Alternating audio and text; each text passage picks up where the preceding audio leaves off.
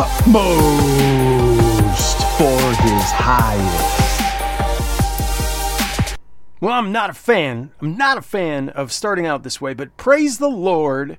It's the end of the day, and I'm still going through Utmost for His Highest. I read through it, well, I listened through it, and now we're going to read through it together. If you want to read through with me, September 13th, utmost.org, after surrender, well, then what? I have finished the work which you have given me to do. Jesus is saying this to the Father. True surrender is not simply surrender of our external life, but surrender of our will. And once that is done, surrender is complete. The greatest crisis we will face is the surrender of our will. Yet, God never forces a person's will into surrender, and He never begs. He patiently waits until the person willingly yields Him. And once that battle has been fought, it never needs to be fought again. Surrender for deliverance. Come to me, and I will give you rest. That's a promise of the Bible. It is only after we've begun to experience the salvation, what salvation really means, what, then we surrender our will to Jesus for rest. Whatever is causing us a sense of uncertainty or actually a call to our will, come to me. And it is a voluntary coming. Surrender for devotion. If anyone desires to come to me, let him deny himself that surrender is here of myself to Jesus, and with the rest at his heart of my being. He says, If you want to be my disciple, you must give up your right to yourself to me.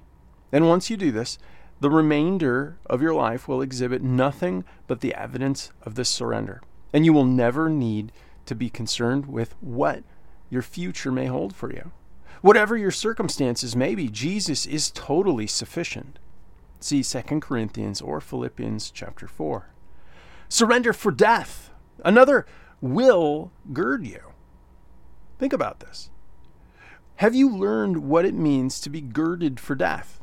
Beware of surrender that makes you that makes you to God an ecclesiastic moment in your life or a static moment in your life because you are apt to take it back again.